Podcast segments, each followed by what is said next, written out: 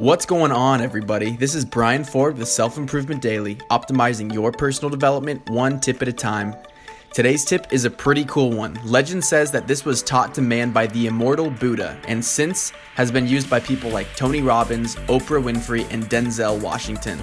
It is about believing in something so much that you can will it into existence, and this is called the law of attraction.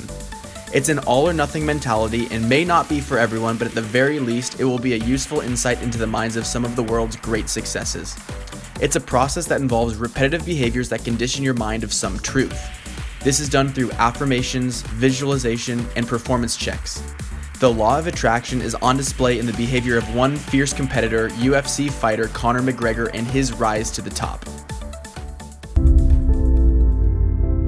My dream is to be world champion in the UFC, have more money than I know what to do with, and have a great life for my kids, my grandkids, everyone in my, in my family.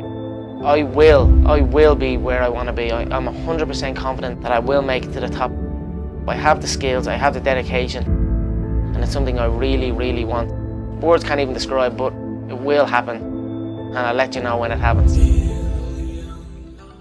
Conor's mentality clearly demonstrates an all in, unwavering vision for his life and what he wants. It is incredible to see the power of the mind and how it can get results. Thanks for listening, and tune in next time to Self Improvement Daily.